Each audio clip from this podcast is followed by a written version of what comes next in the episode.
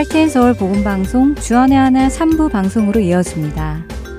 주안의 하나 3부에서는 예수님 안에 거하며 사는 삶이 어떤 것인지 함께 알아가는 프로그램 포도나무와 가지와 짧은 고전 설교를 듣는 시간 성도들에게 그리고 성경을 한 장씩 읽어 나가며 지혜를 나누는 시간인 Read the Bible이 준비되어 있습니다. 먼저 포도나무와 가지로 이어집니다.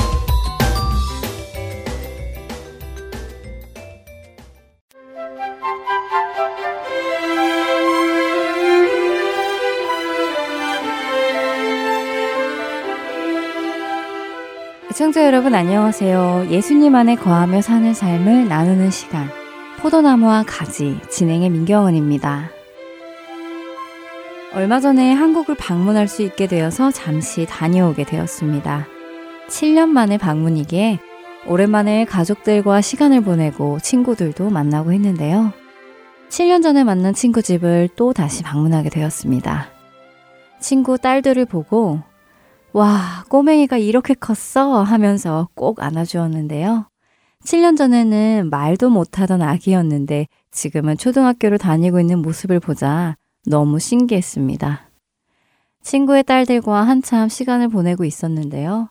아이들은 자신들에게 있었던 일들을 저에게 조잘조잘 이야기를 해주었습니다.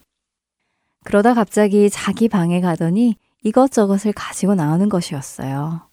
그동안 자신들이 학교에서 받은 상장들, 자신들이 그린 그림들, 사진들 등등 여러 가지를 가지고 와서는 자신들이 했던 일들을 보여주면서 뿌듯해 했지요.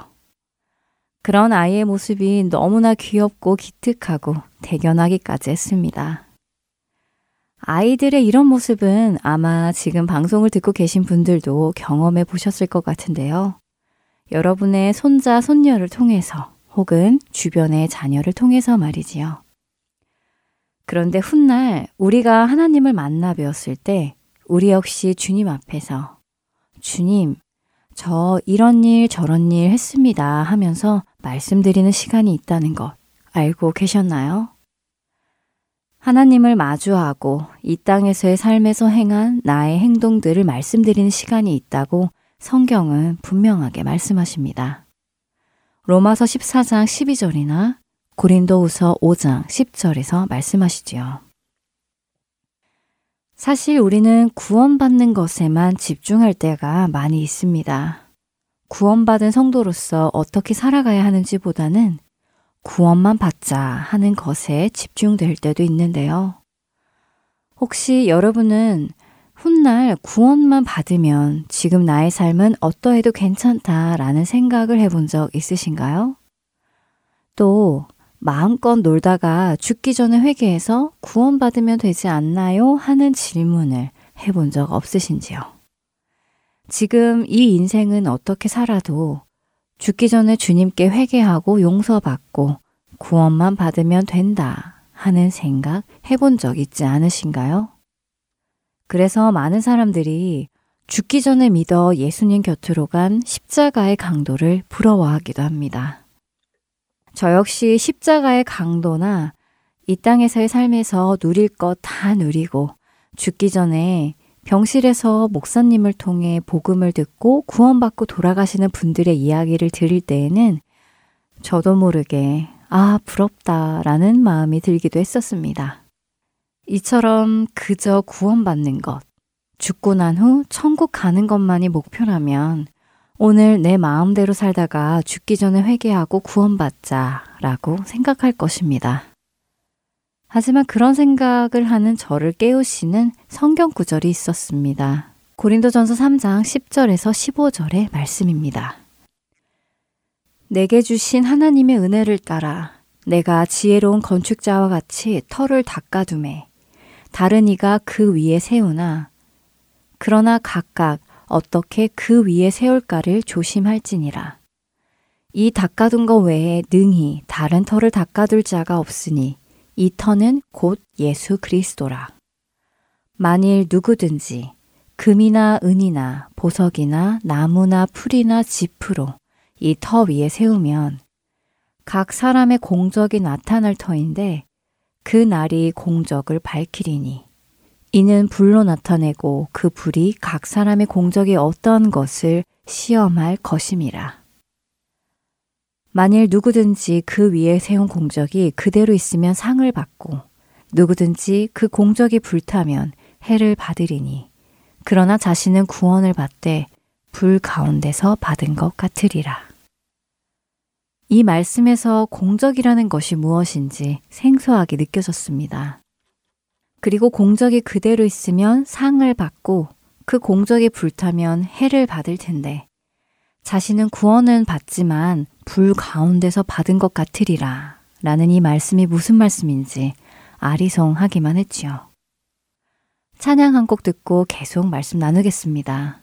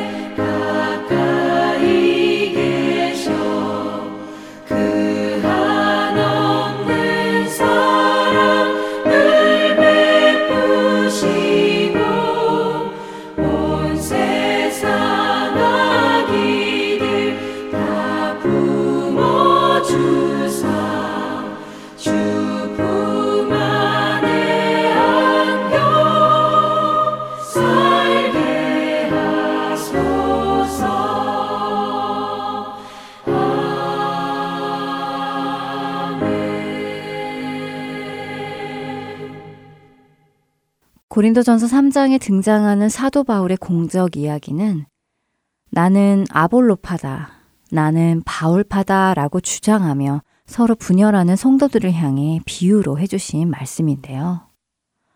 서로 바울파, 아볼로파라고 싸우지 말고 각각 자기에게 맡은 바를 열심히 하게 되면 자기의 수고한 대로 자기의 상을 받을 것이라고 말한 뒤에 공적 이야기를 한 것이지요. 공적이란 노력과 수고를 들여 이루어낸 일의 결과를 의미합니다. 우리는 구원만 받으면 된다라는 생각에 구원받기 위해 교회를 가야 하고 구원받기 위해 예배를 드리고 여러 종교적인 행위들을 하기도 합니다. 그리고 그런 행위들을 통해 스스로 만족스럽게 여기기도 하지요. 그런데 성경은 구원받고 난 뒤에 있을 일들에 대해 그 무언가가 있다고 말씀하기도 하십니다. 앞서 말씀드린 로마서 14장과 고린도후서 5장을 읽어 드리겠습니다. 내가 어찌하여 내 형제를 비판하느냐? 어찌하여 내 형제를 업신 여기느냐? 우리가 다 하나님의 심판대 앞에 서리라. 기록되었으되 주께서 이르시되 내가 살았노니 모든 무릎이 내게 꿇을 것이요. 모든 혀가 하나님께 자백하리라 하였느니라. 이러므로 우리 각 사람이 자기 일을 하나님께 짓고 하리라.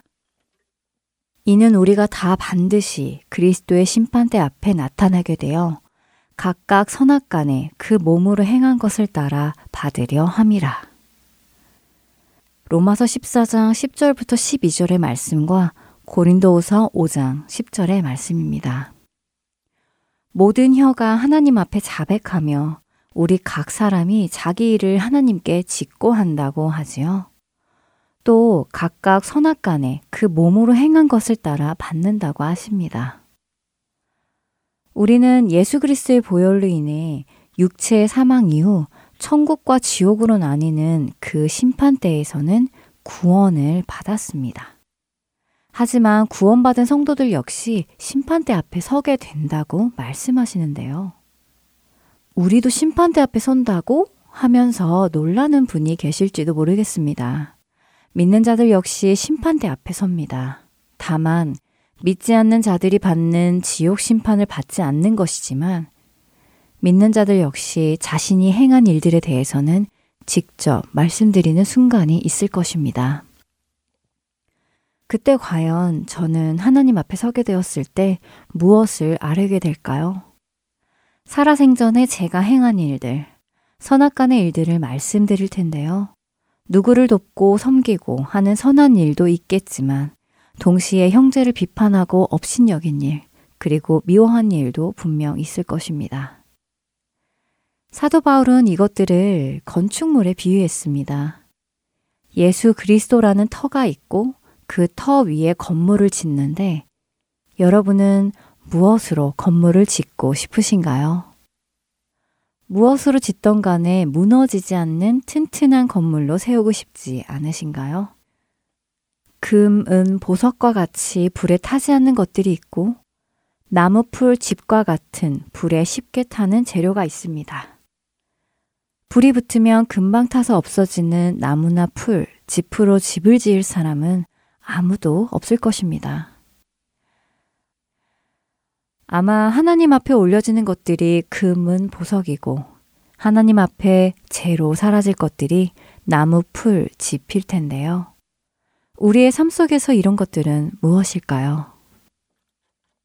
아무래도 영원에 속한 것, 하나님 나라에 가치 있는 일이 금, 은, 보석일 것이고, 영원에 속하지 않는 것, 세상에 속한 일들이 나무, 풀, 짚일 것입니다. 우리는 일을 할 때나 삶에서 어떤 일을 결정할 때 우선순위를 두고 정하지요. 나는 이것이 중요하니까 이것을 선택하겠어 하면서 말입니다. 내가 지금 생각하는 일, 내가 지금 하고자 하는 그 일이 하나님 나라에 속한 일인지 세상에 속한 일인지 잘 분별되기를 원합니다. 직장이나 가정, 교회에서 자신의 유익과 이익만 챙기기 위해 하는 일, 반대로 이웃을 섬기기 위해 하는 일. 제가 아는 분은 직장에서 일을 하는데 자신이 직장에서 일을 하는 이유가 돈을 벌기 위해서가 아니라 자신 주변에 있는 사람들과 자신의 고객들이 어떻게 해야 유익을 받을 수 있는지를 생각하며 일을 한다고 합니다. 팀원들을 다독일 때도 기도로 다독이는 것이 중요하다며 기도를 꼭 한다고 하지요.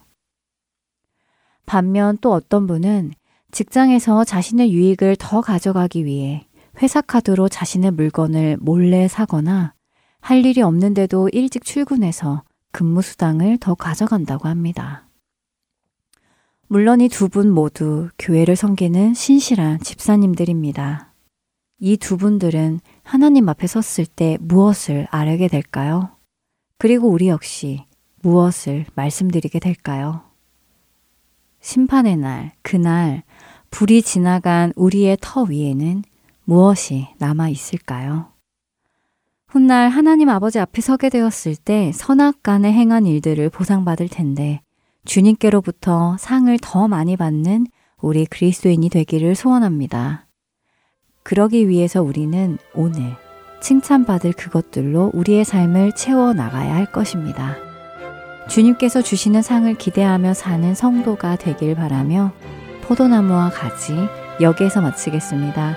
저는 다음 시간에 다시 뵙겠습니다. 안녕히 계세요.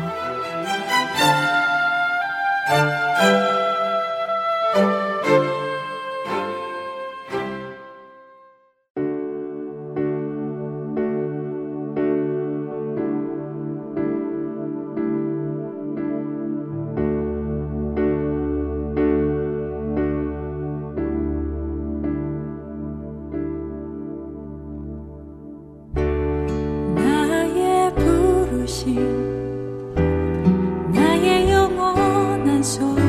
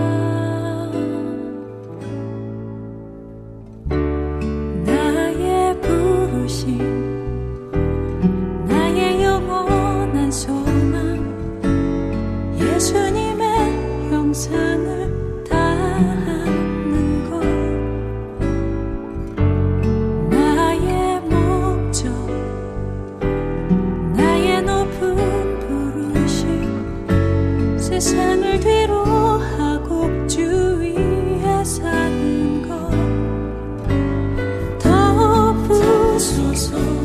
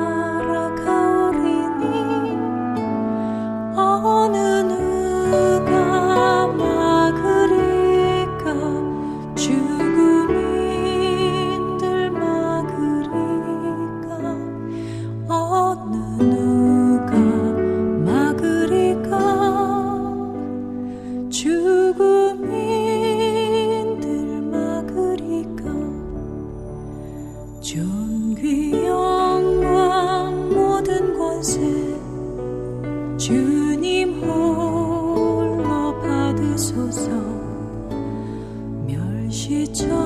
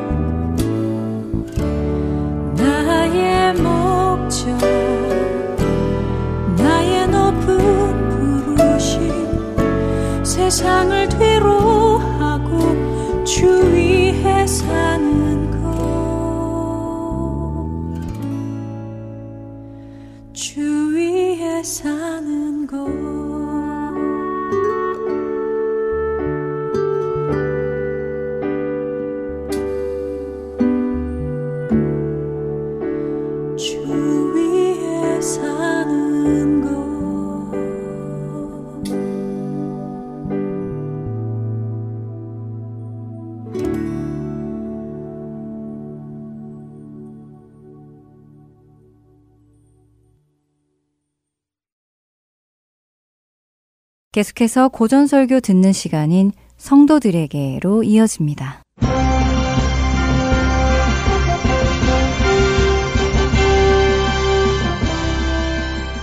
여러분 안녕하세요.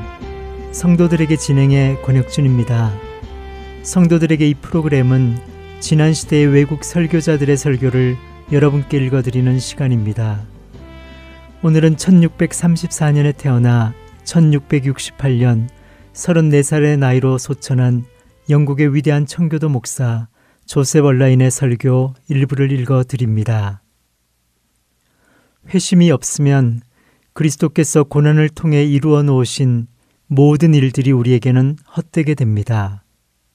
하나님인 그리스도께서 이 땅에 오셔서 많은 고난을 당하시고 십자가 위에서 죽으신 것은 사람들을 구원하시기 위한 것인데 당신이 회심하지 않는다면 그리스도께서 이루신 그 모든 일들이 당신에게는 아무런 소용도 없게 될 것입니다.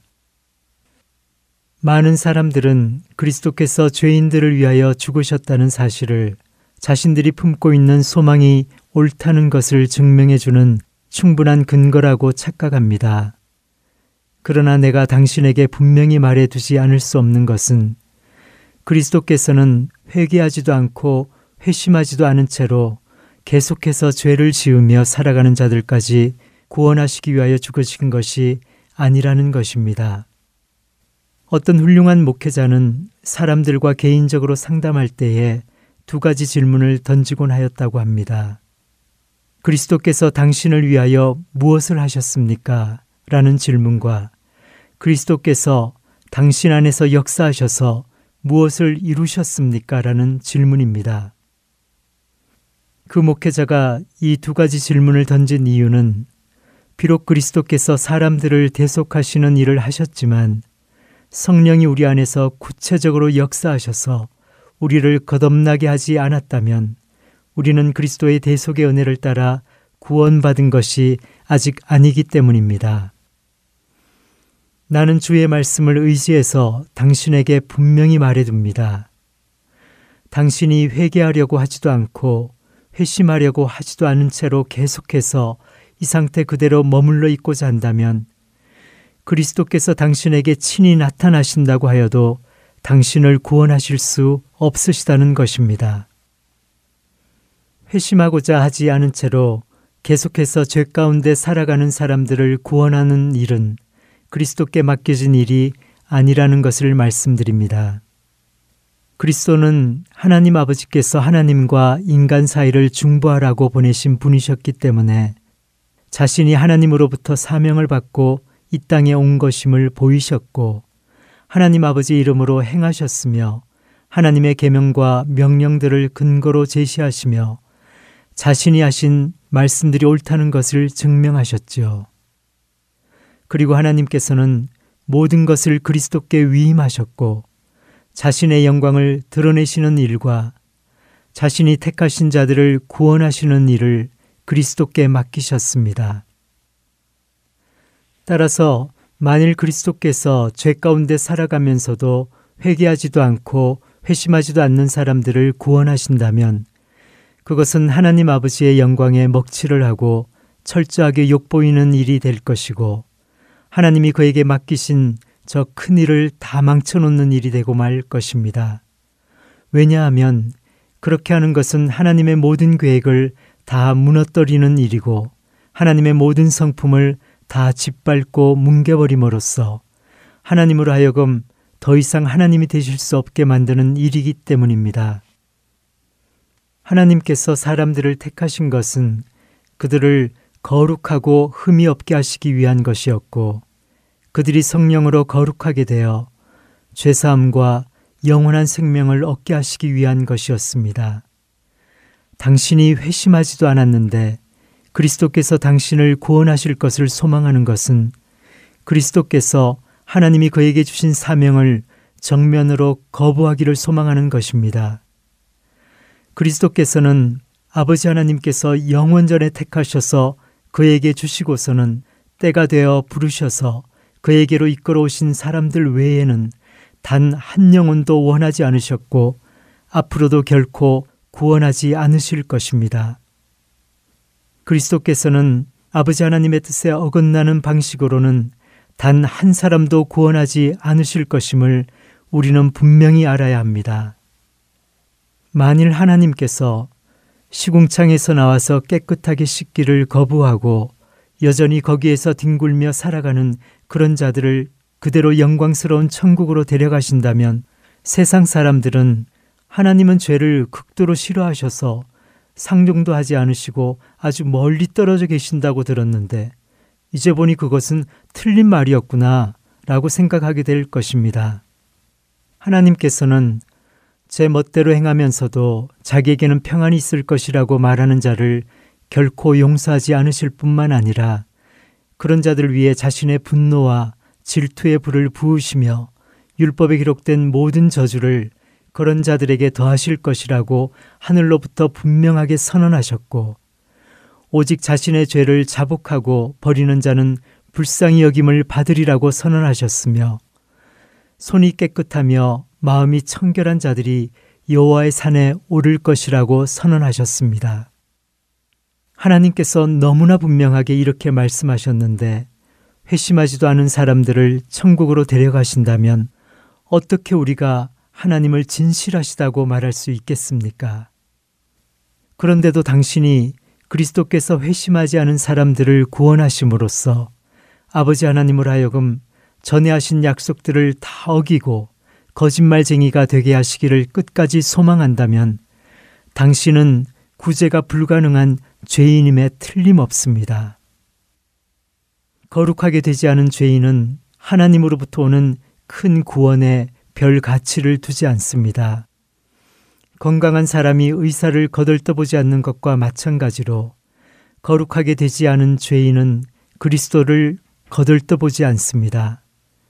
그는 그리스도께서 부어주시는 향유를 소중히 여기지도 않고 그리스도께서 베푸시는 치유를 가치 있게 여기지도 않으며 도리어 그리스도의 보혈을 짓밟아 버립니다. 죄사함과 영생을 하찮게 여기고 받으려고 하지도 않는 자들에게 그런 것들을 억지로 주는 것이 과연 하나님의 지혜와 양립할 수 있는 것이겠습니까? 하나님께서는 자신의 거룩한 것들을 개들에게 주거나 자신의 진주들을 돼지에게 주면 그 개들과 돼지들이 그것들을 발로 짓밟아 버리고서 도리어 하나님까지 물어 뜯으려고 할 것이기 때문에 그런 것들을 그들에게 주지 말라고 말씀하셨는데 당신은 그런 지혜로우신 하나님이 회개하지도 않은 죄인들에게 자신의 거룩한 것들인 죄사함과 영생을 주실 것이라고 생각하는 것입니까? 만일 하나님이 그렇게 하신다면 그것은 저 극악무도한 죄인들로 하여금 하나님의 은혜와 긍휼을 마음대로 짓밟도록 허락하시는 것이나 다름없는 것입니다. 하나님 자신의 영광이 더욱 드러나게 하시고 사람들을 지극히 복되게 하시는 방식으로 죄사함과 영생을 베풀어 주시는 것이 하나님의 지혜입니다. 그런데 하나님이 베풀어 주는 하늘의 좋은 것들보다도 죄악들을 더 좋아하고 죄악들 속에서 더 큰 기쁨을 느끼는 사람들에게 하나님께서 자신이 마련한 지극히 귀하고 값비싼 보화를 주신다면 그것을 통해 하나님은 영광을 받으시는 것이 아니라 도리어 능욕을 당하게 되실 것입니다. 또한 하나님의 극률과 은혜는 회심하지 않는 자들에게는 결코 맞지 않습니다. 모든 것들이 서로 아구가 맞아서 잘 어울릴 때 거기에서 하나님의 지혜가 드러납니다. 수단은 목적과 맞아야 하고 목표는 능력과 맞아야 하며 선물의 질은 선물을 받는 사람의 품격에 맞아야 합니다. 만일 그리스도께서 거듭나지 않은 죄인을 천국으로 데려가신다면 그것은 박사들이 모여서 열띤 토론을 벌이고 있는 회의장에 소를 데려가는 것과 같아서 그 죄인은 천국에서 전혀 행복하지 않을 것입니다. 소는 수준 높은 토론이 벌어지고 있는 회의장이 아니라 들판에서 다른 소들과 함께 풀을 뜯을 때에 행복해 할 것은 너무나 당연한 일입니다. 마찬가지로 거룩하게 되지 않은 사람이 천국에서 무엇을 할 수 있겠습니까? 천국에서는 자기에게 맞는 것을 단 하나도 찾을 수가 없어서 그는 거기에서 결코 만족할 수 없을 것입니다. 천국은 그의 체질이 전혀 맞지 않아서 그는 물 밖으로 나온 물고기 같을 것입니다. 또한 천국에 있는 무리들도 그에게 맞지 않을 것입니다. 어둠과 빛이 어떻게 함께 어우러지겠습니까? 부패하고 타락한 자들과 흠없이 온전한 자들이 어떻게 함께 어우러지겠습니까? 그리고 천국에 사는 일들도 그에게 맞지 않을 것입니다. 하늘에서 울려 퍼지는 찬송들은 그의 입에 어색하고 그의 귀에 낯설 것입니다. 당나귀가 음악의 매력을 느끼겠습니까? 당나귀를 오르간 옆으로 데려다 놓는다고 해서 성가대와 화음을 이루며 노래하겠습니까? 만일 당나귀에게 그렇게 할 수 있는 능력이 있다고 할지라도 그렇게 하라고 하지도 않을 것이고 그런 것의 즐거움을 느끼지도 못할 것입니다. 죽을 때가 다가와서 숨을 헐떡거리고 있는 환자 앞에 진수성찬을 차려놓고 잘 드시라고 말한다면 그것은 그 환자를 조롱하는 것이고 화나게 하는 것이 될 것입니다. 그렇지 않아도 회심하지 않은 사람들은 이 땅에서 살아가는 동안에도 설교가 길다고 생각하고 안식일이 다가오면 속으로 아, 정말 지겹구나 라고 말하던 사람들인데 그런 사람들을 억지로 천국에 데려다 놓으면 천국에서 펼쳐지는 영원한 안식일 앞에서 숨도 못 쉴 만큼 질식할 것 같을 것입니다. 마음이 청결한 자만이 하나님을 볼 것이라는 것은 하늘에서 정한 법이고 하늘 궁정에서 내려진 영입니다. 그러므로 만일 그리스도께서 회심하지 않은 사람을 천국으로 데려가고자 하신다면 하나님 아버지께서 모르시게 하시거나 하나님의 뜻을 거슬러서 하시거나 하나님으로 하여금 이미 작정하신 뜻을 바꾸게 하셔야 하는데 이것은 하나님의 전지전능하심을 부정하는 것이고 하나님의 영원히 변치 않으시는 성품을 부정하는 것이 될 것입니다. 혹시 아직도 여전히 회개하지 않고 회심하지도 않은 상태에서 구원을 받겠다는 헛된 소망을 고집하고 계십니까? 완악한 마음을 주님께서 깨뜨려 주시기를 서로를 위해 기도하는 한 주 되기를 원합니다.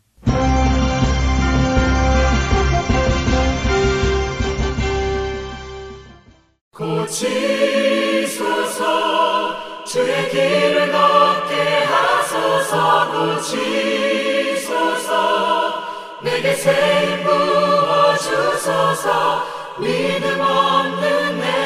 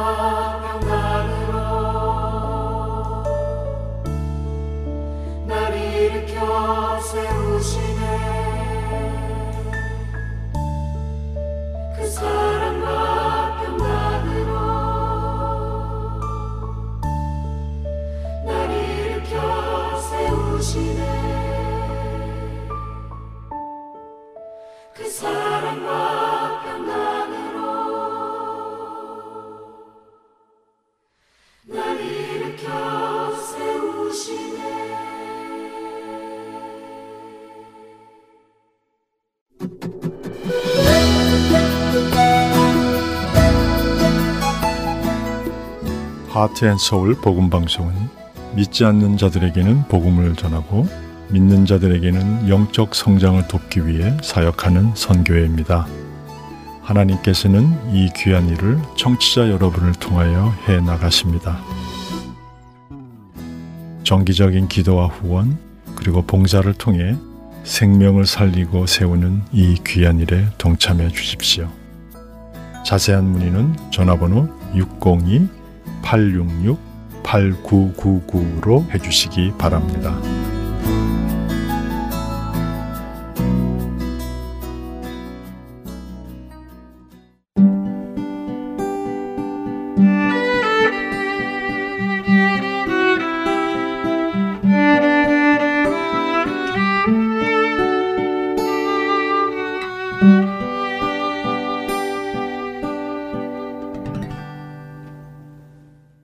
말씀을 묵상하는 시간 Read the Bible 보내드립니다.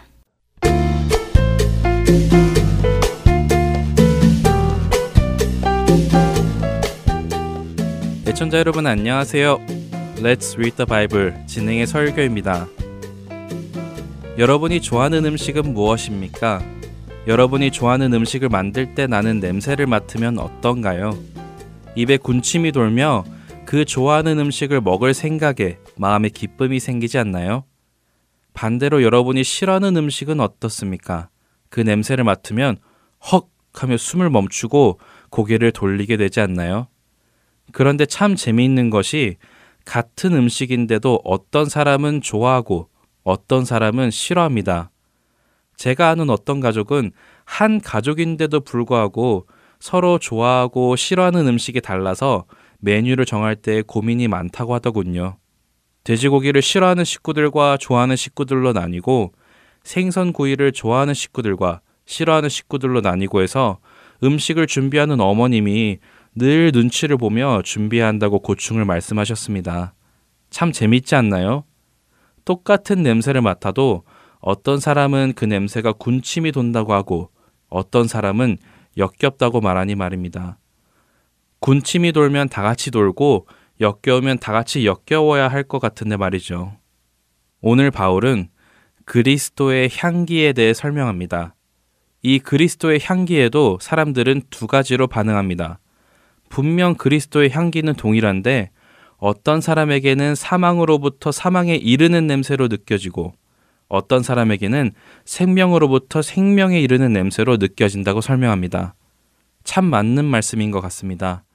똑같은 복음의 말씀인데도 불구하고 어떤 사람은 눈물로 그 복음을 받아들이고 어떤 사람은 화를 내며 복음을 거부하지요. 여러분은 어떠신가요? 예수 그리스도의 복음이 어떤 향기로 다가오시나요? 생명의 향기로 다가오시나요?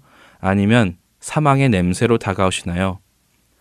시편 119편의 저자는 103절에 주의 말씀의 맛이 내게 어찌 그리 단지요 내 입의 꿀보다 더 단이이다 라고 고백합니다.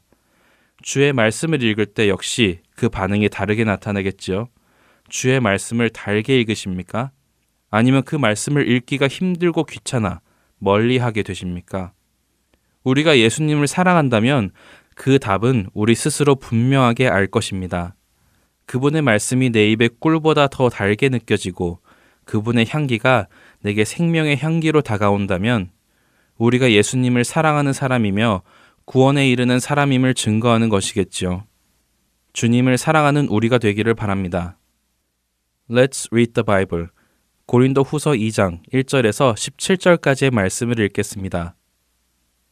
내가 다시는 너희에게 근심 중에 나아가지 아니하기로 스스로 결심하였노니 내가 너희를 근심하게 한다면 내가 근심하게 한 자밖에 나를 기쁘게 할 자가 누구냐? 내가 이같이 쓴 것은 내가 갈 때에 마땅히 나를 기쁘게 할 자로부터 도리어 근심을 얻을까 염려함이요. 또 너희 모두에 대한 나의 기쁨이 너희 모두의 기쁨인 줄 확신함이로라.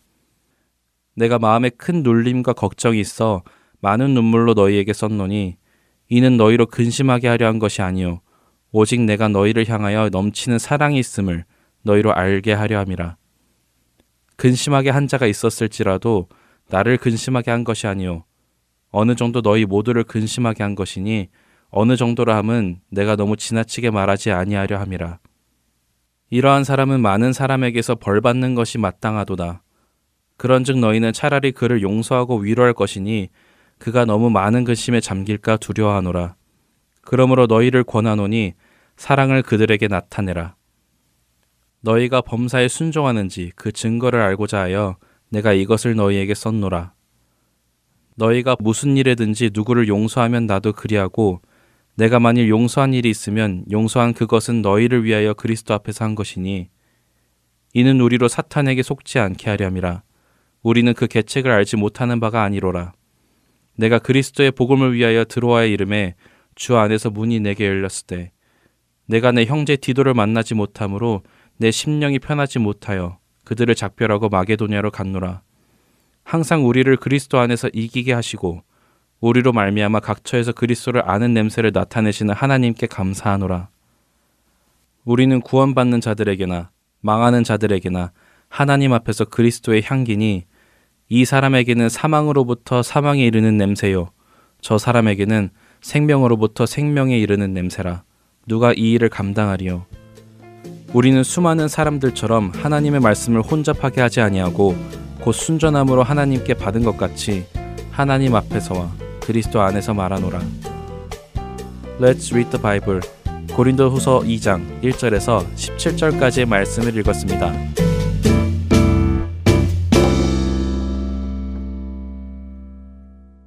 알고 묘한 그 말씀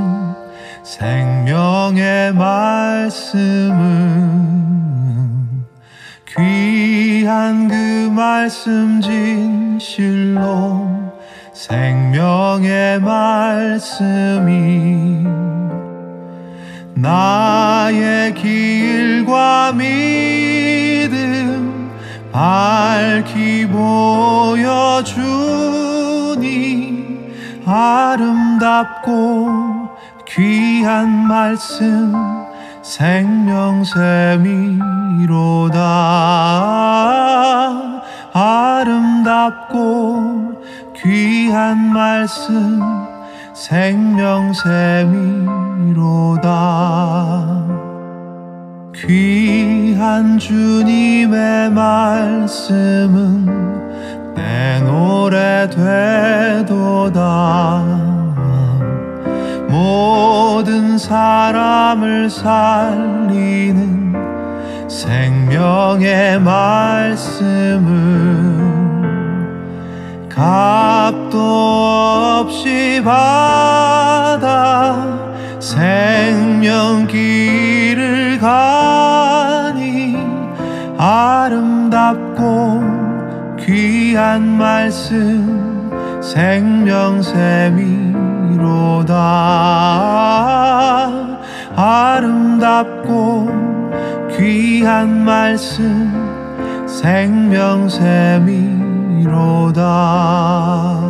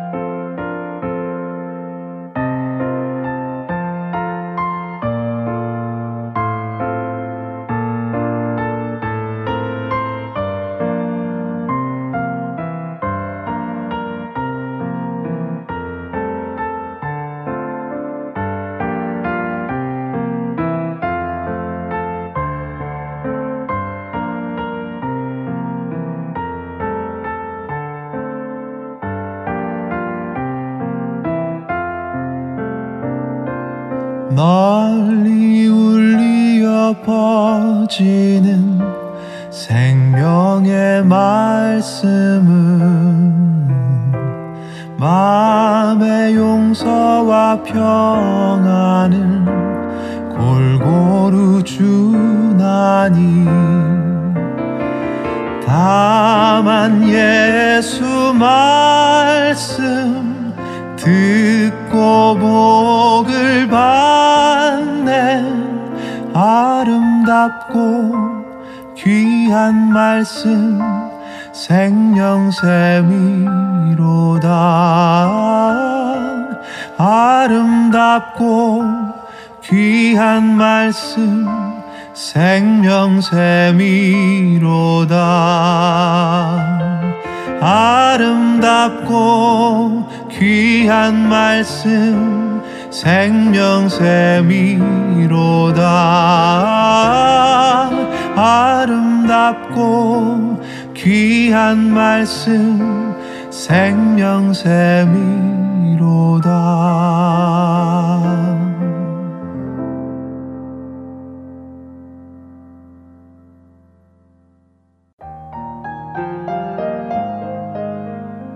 주안의 하나 3부 순서는 여기까지입니다. 주안의 하나 4부로 이어집니다. 은혜의 시간 계속되시길 바랍니다.